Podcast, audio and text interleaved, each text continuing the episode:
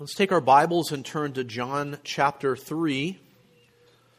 We're going to be looking at verses 22 through 36 this morning.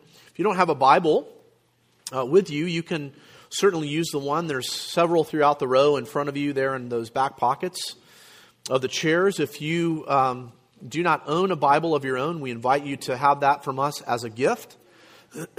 and uh, if you happen to have that Pew Bible, and turn to page 835.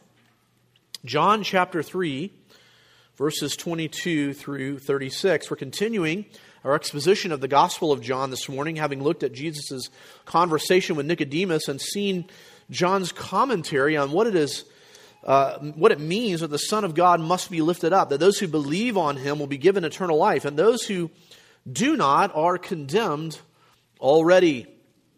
We see now this morning an important transitional time in the ministry of John the Baptizer. We haven't seen him for a little while, but he shows up here again. And we notice here how he looks to Jesus as the one for whom he, that is John the Baptizer, has made the way. If you're able to, would you please stand with me as I read aloud and you follow along in your text of Scripture, John chapter 3, verses 22 through 36 for our New Testament reading this morning. I'm reading from the ESV. John the Apostle, under the inspiration of the Holy Spirit, writes After this, Jesus and his disciples went into the Judean countryside, and he remained there with them and was baptizing. John also was baptizing at Aenon near Salim because water was plentiful there, and people were coming and being baptized, for John had not yet been put in prison. Now, a discussion arose between some of John's disciples and a Jew over purification. And they came to John and said to him, Rabbi, he who is with you across the Jordan, to whom you bore witness, look, he is baptizing, and all are going to him. John answered, A person cannot receive even one thing unless it is given to him from heaven. You yourselves bear me witness that I said, I am not the Christ, but I have been sent before him.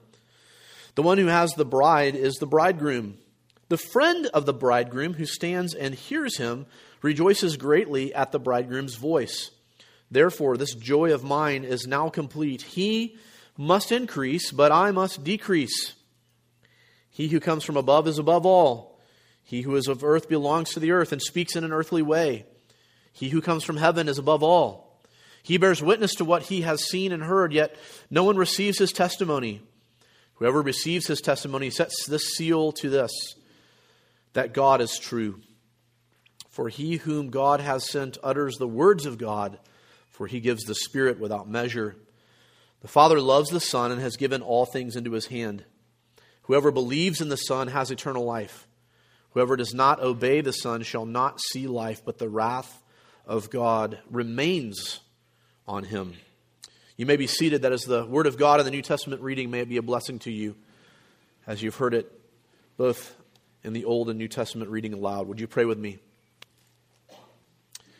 Lord, we come this morning asking that by your Spirit, who inspired these words in the original autographs and indwells true believers here this morning, that you would illuminate our eyes, illuminate our hearts to these truths, and may we make application of them even as you instruct us by them.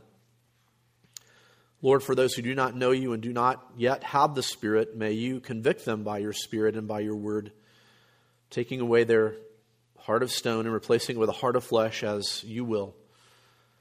And we will trust you for that and for our time in your word. We pray this in Jesus' name. Amen.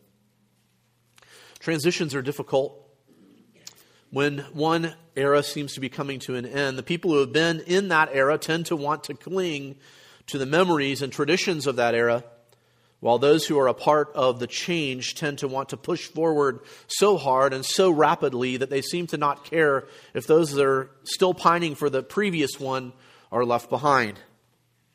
This is true in cultural changes, whether good or bad. Uh, things like music and entertainment, politics and social changes, again, whether good or bad, we're not kind of discerning between those this morning. It's just a reality of what we face. Sometimes those views are extreme, like every new technology in the 70s and 80s being deemed as the mark of the beast, even ATMs by certain individuals of certain end times view. Or even momentous occasions like the tearing down of the Berlin Wall and the fall of the Eastern Bloc communism, which, by the way, the old way seems to be coming back. That didn't last very long. Every transition is fraught with some level of difficulty. I mean, you think about that idea that the, when the Berlin Wall fell and Eastern Bloc communism seemed to come crashing down, it was not as glorious as what we would have hoped. Immediately afterward, there was celebration, but within months and the coming years, there was much devastation. I'm not advocating for communism in any way, but the structure of that whole society, having changed so rapidly, brought devastation in many ways though we would applaud the transition to something more democratic. Well, this kind of transition is no different in the scriptures. We see it throughout the transition from Egypt to the wilderness to the promised land. What did the people, once they were liberated from Egypt, do? They complained, right? We, we, we long for the food of Egypt, forgetting, of course, that they were slave laborers at some point, having to make bricks without straw. The transition to judges. The downward spiral of Israel in that time period. To the prophets. To the prophets then bringing kings and the desire of the nation to have kings like other nations around them, only to have a initial king who was no good of a king. Then to a good king who, only after that, the kingdom is then divided. Much of this is marked by sin and the people's own disobedience, bringing these things upon themselves. But there is one transition that marks the overarching story of Scripture, and that is from, if you, if you can imagine this sort of category, from shadow to substance. From shadow to substance. That is what the Old Testament pointed to a coming Messiah and then the actual coming of Messiah. From shadow in the Old Testament, that which was a type or antitype of that which was to come in the substance of Christ in the new covenant. And the closer that those two came together, the more it is like the churning of a confluence of two rivers meant to merge, but the place of merging is tumultuous. This is what we see in the section of Scripture today as those who are followers of John the Baptist and the religious leaders are struggling with Jesus and whose new band of followers. And the lesson we learn from this is very, very valuable to us. Here's the main point. You can see this written for you on the back of your worship folder. It's written there. John humbly submits to the lordship of Jesus by pointing others to Christ's supremacy. And as John does this, there is a lesson for us in this. As John humbly submits to the lordship of Jesus by pointing others to Christ's supremacy, there too, in that is a lesson for us. I want us to see this morning three observations of John's humility and Jesus' supremacy. Three observations of John's humility and Jesus' supremacy. Observation number one is that there are two baptisms. We see in this text this morning two baptisms. After Jesus' conversation with Nicodemus, he and his disciples move on to the Judean countryside. One aspect that we ought to observe in this is that Jesus' ministry is not static. Jesus does not stay, stay in one place and ask people to come to him. He would move from region to region, and as he did that, people would certainly come to him, but he was in different regions. His message is first to the Jews, but we will see as well, he also begins to reach out to the Samaritans and eventually even the fringes of Israel's borders and, and Gentiles actually come and say, Sir, we want to see Jesus. And so he moves about in the regions of Israel and begins, even just shortly now, uh, as we come to chapter 4 in, in, in the near future, reaching even those who were hated by the Jews. We also notice that something unique is going on here. They go out to this Judean countryside and he begins baptizing. But really, what we understand is that the disciples were baptizing under his authority. If you look at John chapter 4 and verse 2, actually, verses 1 and 2. Now, when Jesus learned that the Pharisees had heard that Jesus was making and baptizing more disciples than John, although Jesus himself did not baptize, but only his disciples, he left Judea and departed again for Galilee. We see this um, this moving ministry of Jesus, but we get an, uh, an, understanding here that Jesus himself was not baptizing, but that his disciples were baptizing under his authority. So we have this baptism of Jesus under his authority. We also have this John baptism. John was baptizing as he had been since before Jesus' ministry. Verse 23 John also was baptizing at Aenon near Salim because water was plentiful there. Um, plentiful water I think implies immersion, but we're not going to get into that discussion this morning. For my Presbyterian friends, whom I love dearly. What was the nature, though, of these baptisms? Why two baptisms? Well, as we look ahead to verse 25, the issue seems to be, at least for the, in the minds of the Jews that would have observed this, purification. Purification. The ultimate statement of this text helps us see the reason, though, for these two baptisms. As we kind of look at overall what we just read, John's ministry is coming to an end, and Jesus' ministry is at its beginning. We're not sure of who this Jew is who has come and had this discussion with John's disciples, only that he raises this question about purification. Baptism in some senses, is that. It's a, it's a rite of purification, which would have identified a person with a particular group or leader and their message. Well, what do we already know about John's baptism from the beginning of our study in the Gospel of John, John the Baptizer, that is? It was a baptism of repentance, and it was a message uh, that stated he was the forerunner of Messiah. Therefore, to be baptized by John was to say, I'm turning from my former ways and following what John is saying as he carves this path out for the Messiah. One professor of uh, Greg Fulner's uh, put it this way, I thought was very interesting. It, it was as if John the Baptizer had excommunicated all of Israel, and he was saying, if you want back in, be baptized, repent, and look to the Messiah. What was the sort of overarching religion of the Jews in that day? It was a Pharisaical religion. That was the majority uh, trajectory of that religion. It was a it was not one that stuck closely to the law of God. It was one that created its own law as a means of righteousness. And so it's as if John the Baptizer, Baptizer is saying, Repent, turn from that, flee that and come now to understand what the true Old Testament law, what the true Old Testament meaning of the coming of Messiah is. I am here, as Malachi said, to carve out his way. The baptism of Jesus by way of his disciples would be, it seems, to identify with his message that he had been preaching, as the other gospels proclaim or, or tell to us what he was proclaiming. Repent, for the kingdom of heaven is at hand. Uh, him tying himself, as he did, declaring, as he did in the synagogue, this day has come that Isaiah has prophesied about. Look now to me as the one who brings this kingdom. We should not be surprised by this kingdom language. It's a language that John has used recently in his gospel concerning the coming of Jesus the inauguration of the kingdom, though we await the fullness of that kingdom.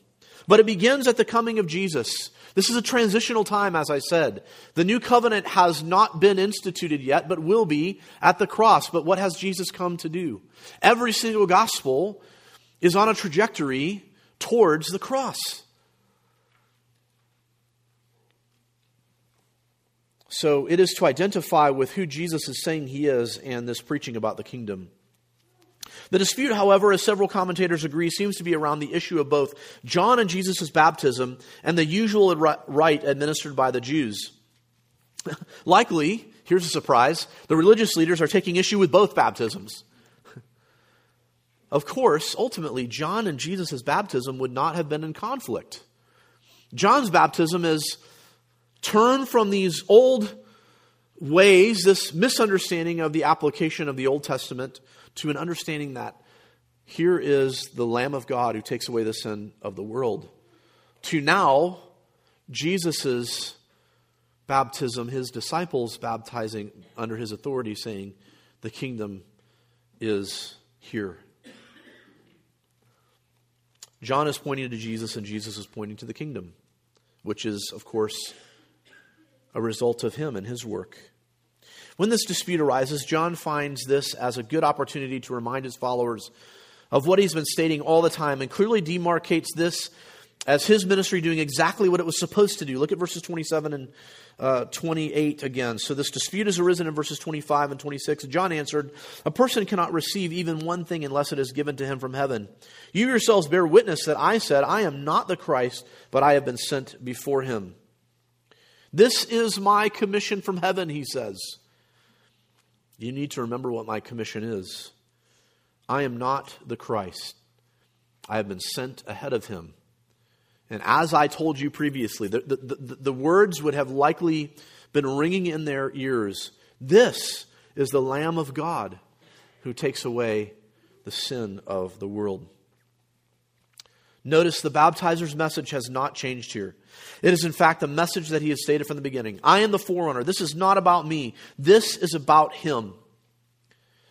This begins already to help us with an application, with a scripture wide application. We are image bearers of God. And if we are in Christ, we are redeemed image bearers. Our aim is to reflect Him. Our aim is to reflect the one whose image we bear. And as those who are in Christ, united to Christ, and being formed into his image, it is all about him. Our lives, our actions, our desires, our everything, all of our lives are to be dedicated to him and to point to him. And it is by this union with Christ in his life, death, and resurrection. By the way, that's what our baptism symbolizes. It is by that that we are able to do this, our union with him. That is our goal. That is our aim. If you are in Christ today, that is what you are to be doing. Evaluate yourself, evaluate your heart, evaluate your motivations.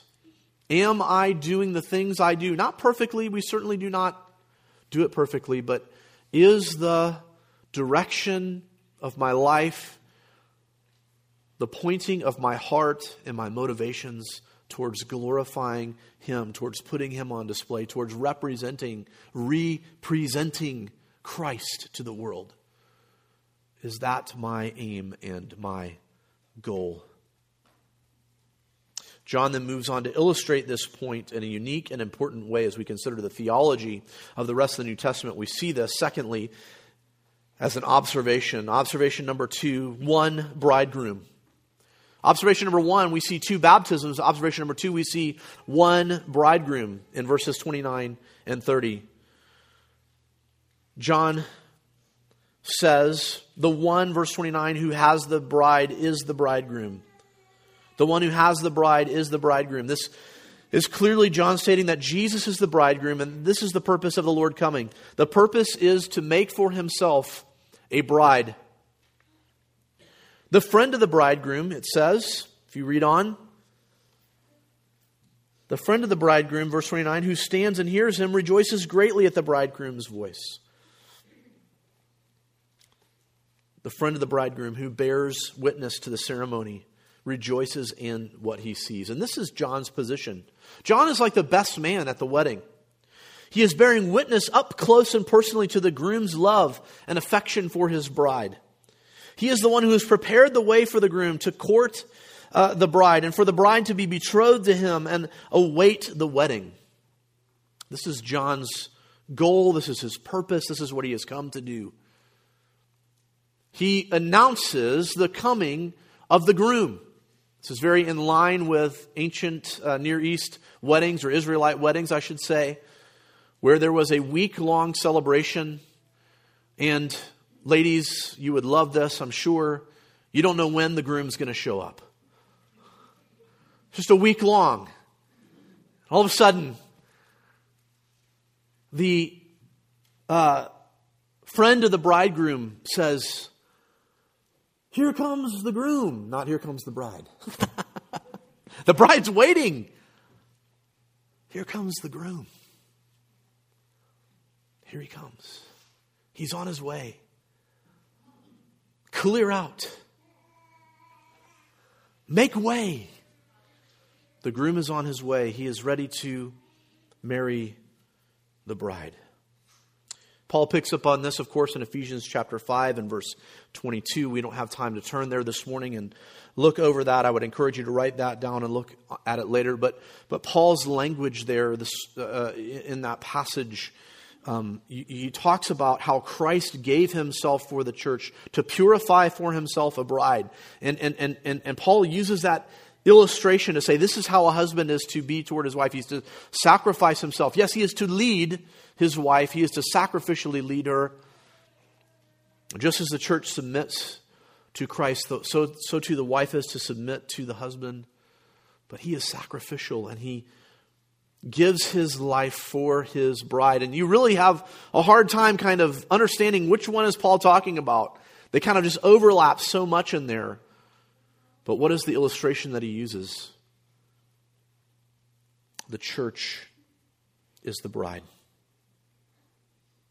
The church is the bride. John is up close and personal as a witness to this, the last one to bring the hand of the bride to the groom and say, This is him, this is the one.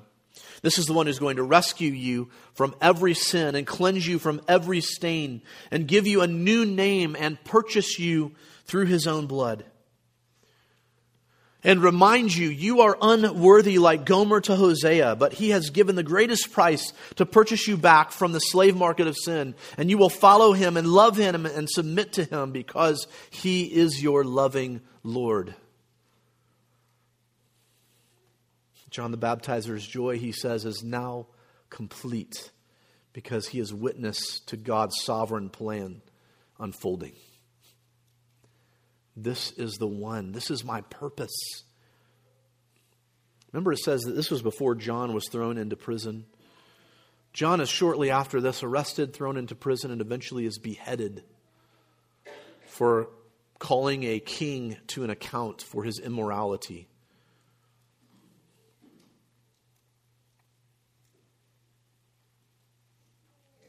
John the Baptizer's joy is now complete, and he says this statement that I know we've heard so many times, but it is such a tremendous statement.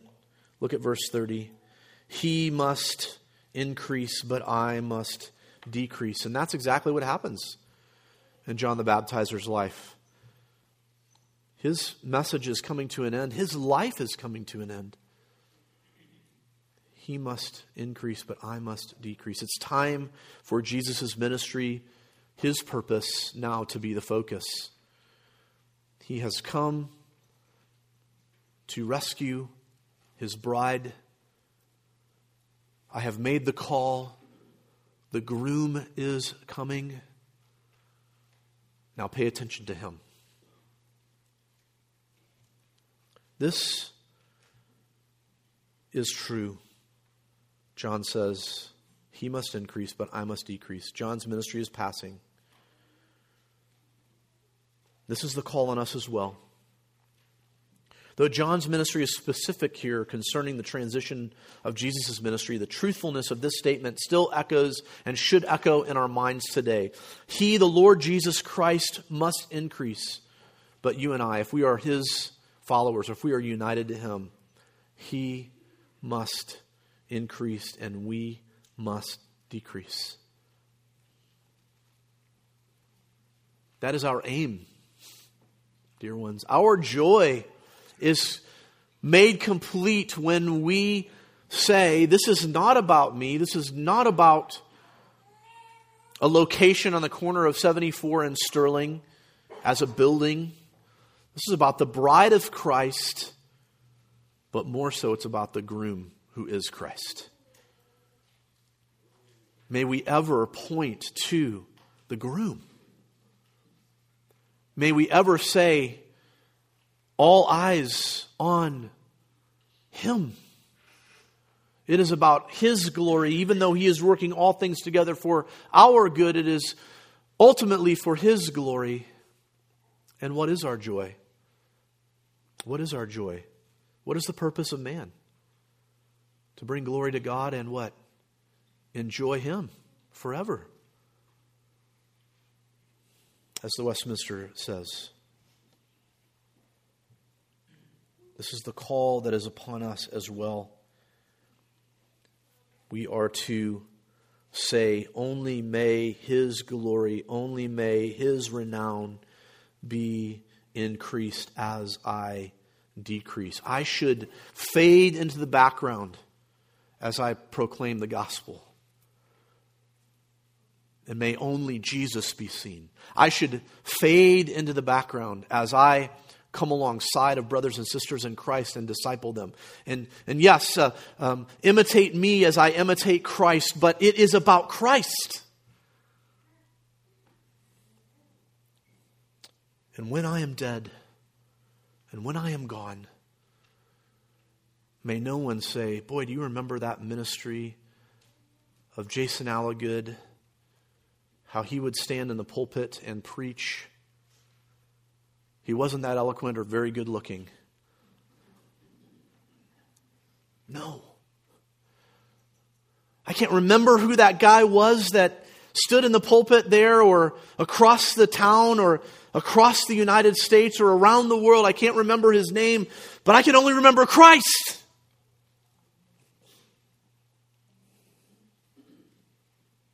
May he increase in his renown and his glory and may I be forgotten.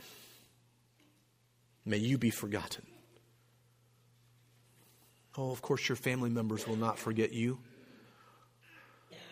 Your loved ones here in this church will not forget you.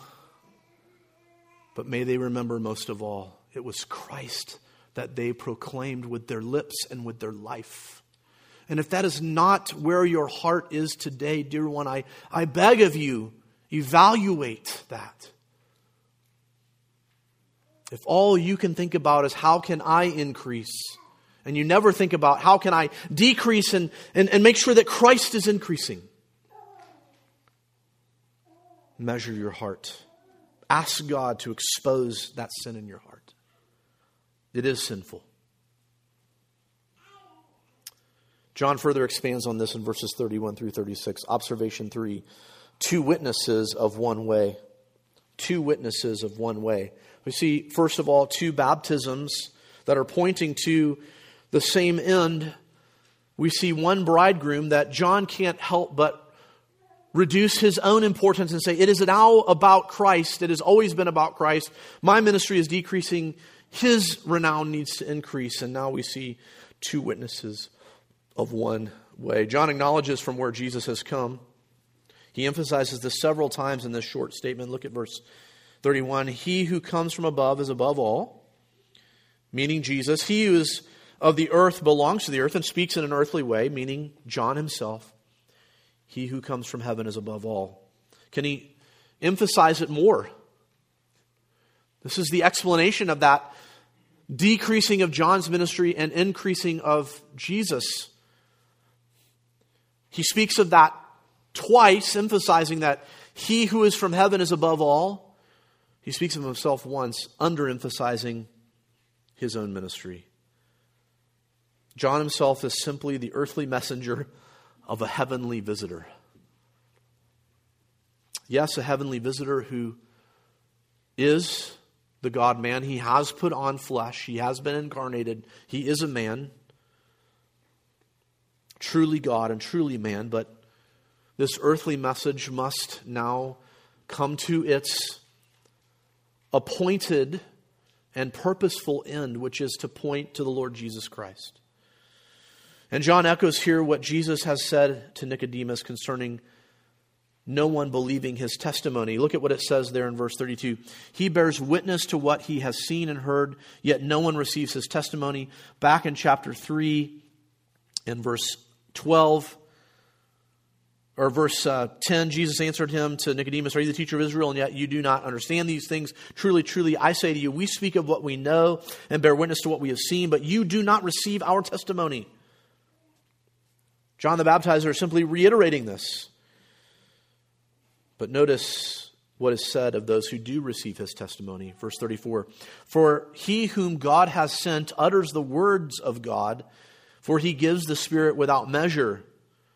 The Father loves the Son and has given all things into his hand. Boy, there is so much theology here. We could spend weeks unpacking the theology here. But we see once again that God sent his Son. Remember our theological discussion last week. The Son is eternally sent from the Father, and this is expressed in space and time in the incarnation and the redemption of mankind. We talked about those eternal relations between Father, Son, and Spirit. And not only this, but we also see this now giving of the Spirit sent from the Father and the Son, as Jesus explains later in John 14 through 17 about that area. And what do we see? This is great Trinitarian truth. The Father loves the Son and gives everything into his hand. My friend Dr. Chris Holmes has argued well that the intra Trinitarian relations in the Father eternally begetting the Son by the Spirit shows the eternal love that is expressed in the Godhead. And what does he say? He, he pours out this love in us by what? By the Spirit. How do we know that there is eternal intra Trinitarian love? That the Father loves the Son and gives everything into his hand, and that he's able to give the Spirit freely because we have been given the Spirit freely if we are in Christ. What is our confidence? As we read the Word of God, we are assured by the presence of the Spirit in our life that we are His. His Spirit bearing, uh, bearing witness with our spirit that we are truly the children of God, and that as much as He has shown His love to us in that, He has shown the perfections of His love in the Trinity. John's point is that there's no one greater deserving of worship and honor and love than the eternal triune God who is seen in the person and work of Christ, who is sent by the Father, and who together with the Father sends the Spirit to us. And this is a surety of God's truthfulness. Look at what it says. Uh, it says, it says uh, early, earlier uh, in verse 33 whoever receives this testimony sets his seal to this that God is true. God is true. By what? The witness bearing witness to us, the, uh, the Spirit, sorry, bearing witness to us that this is true, that this is so. The Spirit is the surety of God's truthfulness, God's love for His people, and His faithfulness. And the final statement here is one that restates what is said earlier in John chapter 3. Whoever believes in the Son has eternal life. Whoever does not obey him shall not see life, but God's wrath remains on him. They are already under wrath. Now, perhaps the language of obedience is confusing because we do not earn our redemption. It is a free gift, but it is a free gift to those who what? Believe. The gospel, dear ones, is a command. The gospel is a command. Believe on the Lord Jesus Christ and turn from your sin and trust fully in him, and you will be given eternal life. If one does not obey this command, they are one who still remains under the wrath of God. Just as it said earlier in John 3, verse 18. Those who do not believe are condemned already. They're already under the judgment and wrath of God. To be removed from that stream of God's perfect and holy wrath, one must believe. One must turn to Christ. And this is the message that we proclaim this command. In this he must increase, I must decrease. Do not look to me, look to him and live. If not, you remain under the wrath of God. Christian, where are you today? Are you of the mindset that he must increase, but I must decrease? Or is it all about you? Is it all about your agenda and your way or the highway for anyone who interferes? What about if it is the Lord who is interfering this morning with his word and his spirit? It says that God sent his son to speak the words of God and he gives freely the spirit. Is he through his word and the conviction of the spirit calling you to account today concerning your priorities? Humble yourself today and confess and run to Him and follow Him and obey His word and see that you decrease and that He increases. Ask for help of your fellow church member. Tell them, I am always concerned about me increasing, and I realize now He must increase. Help me. That is what we need the body of Christ for. Christian, be a willing participant in this with others. If you're not walking with someone, you are missing out. You are needed in someone's life to point them to Christ and to say it is all about Him, just as you need others to do this for you, just as I need others to do this for me. Anyone in this church ought to be able to walk up to you and ask, Who are you spending time with in this local assembly? And you should be able to have an answer about one you are discipling or one who is discipling you. We must all have that in our lives. Because all of us struggle, right, with wanting ourselves to increase without thinking for a moment about the humility we need to have and the lordship that Christ has in our life and that he must increase and we must decrease. Perhaps you're one who is struggling this morning with the idea of remaining under God's wrath. You're not certain that you are quite out from underneath it. In fact, you are instead quite certain you are under his wrath. This is a never ending wrath that comes with an eternal dimension unless you turn to Him today. You must look to Jesus, turning from your own sin and looking to Jesus' life, death, and resurrection. He will wash you. He will give you a new heart and make you His own. And you will be a part of the bride for whom He is returning, for whom He shed His blood. Turn from your sin and trust in Him this morning. Would you pray with me?